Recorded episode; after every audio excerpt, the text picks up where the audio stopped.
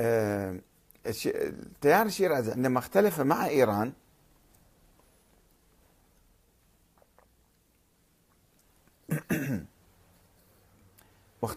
أصبح تيار هامشي تيار هامشي و يعني مو في عمق السياسة. واللي يكون في عمق السياسة يكون مسؤول. يلاحظ مسؤولية إدارة المجتمع. فهم صاروا على هامش لما اختلفوا مع الجمهورية وابتعدوا عنها أصبحوا على هامش الحياة السياسية. وما عندهم برامج واضحة ومثلا برامج سياسية يفكرون بمشاكل المجتمع. فقط ركزوا عملهم على الطقوس وعلى التراث الميت وعلى الأفكار البالية. وعلى قضايا يعني هاي الصراع السلبي آه، الطائفي مع بقية هذا المذاهب الأخرى. وإثارة القضايا القديمة. لأنه ما عندهم قضية حية. لو كان عندهم قضية حية اليوم يتابعون فيها يعني عندهم أهداف سياسية واضحة ويعملون بمسؤولية ويشعرون بمسؤولية لقيادة المجتمع. راح تفكيرهم يختلف تماما. كما هو يشوفون تفكير المسؤولين في إيران مثلا. يعني بصورة رئيسية أتكلم بصورة عامة هم يدعون للوحدة الإسلامية يدعون إلى يعني احتواء الناس الآخرين. عندهم منطق آخر اللي يكون بموقع المسؤولية يكون عنده منطق آخر واللي يكون على الهامش راح يهتم بالقضايا الجانبية والقشرية والتاريخيه والسلبية حتى آه، جالسين ناس مثلا في لندن مثلا ما هو بس يهمه إنه المرجعية مالتهم تكبر وتتوسع وكذا.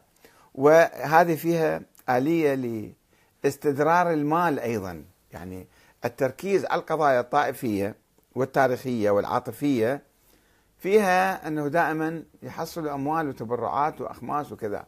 فحتى العربة تمشي. والقنوات تدور فلا بد أن يركزوا على هذه القضايا.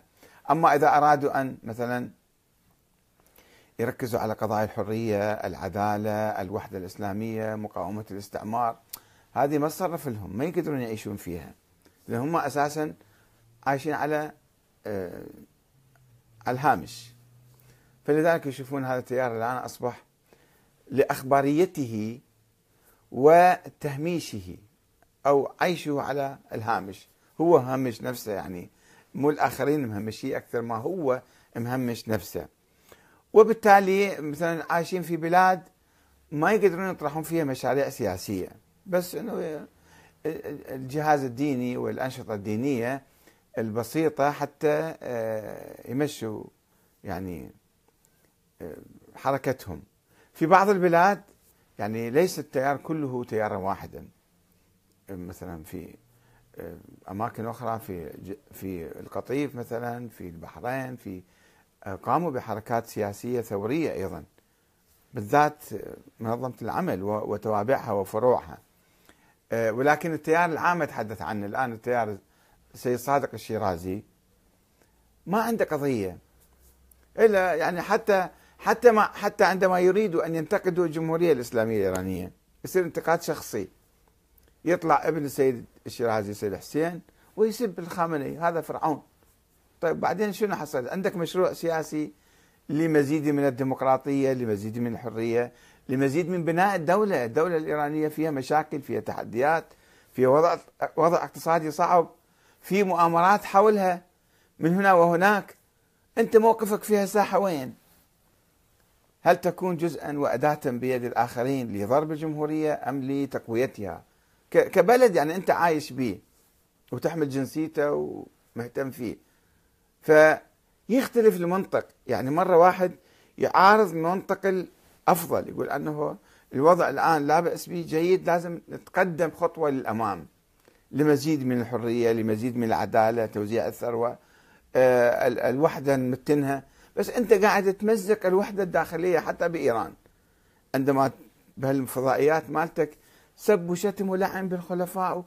يعني أنت قاعد تمزق الدولة تمزق المجتمع كل الدول ليس إيران فقط. وأيضا ما عندك مشروع يعني العدالة الاجتماعية أو للحرية. وأنت أيضا ساعة تؤمن بولاية الفقيه ساعة تنتقد من يطبق ولاية الفقيه. ما نفس الفكر أنت تحمله يعني. لو أنت كنت حاكم هم كنت تصبح نفس الشيء. نفس السياسة ونفس الطريقة. فمشكلة يعني لذلك الحركة هاي أو هذا التيار يدور حول الأشخاص أكثر ما يدور حول برامج وأفكار ورؤى. رؤى حية أقصد رؤى قديمة تاريخية وكذا كثيرة موجودة. ونأمل إن شاء الله كنصيحة أقدمها بعد ما قدمت هذا يعني دراستي عن السيد الشرازي المرجعية الدينية الشيعية وآفاق التطور أنه هو السيد الشرازي نفسه كان يتطور. ولكن لأنه صار على الجانب وعلى الهامش فأيضا صار في طريق ثاني مع الأسف الشديد. ودعوته إلى نقد نقد الفكر الإمامي وولاية الفقيه ووجود الإمام الثاني عشر. قوم بنقد وهذا النقد موجود. أنتم أعطونا رأيكم فيه. ما يعطون رأيهم فيه. معناته أنه في فكر معين عايشين عليه.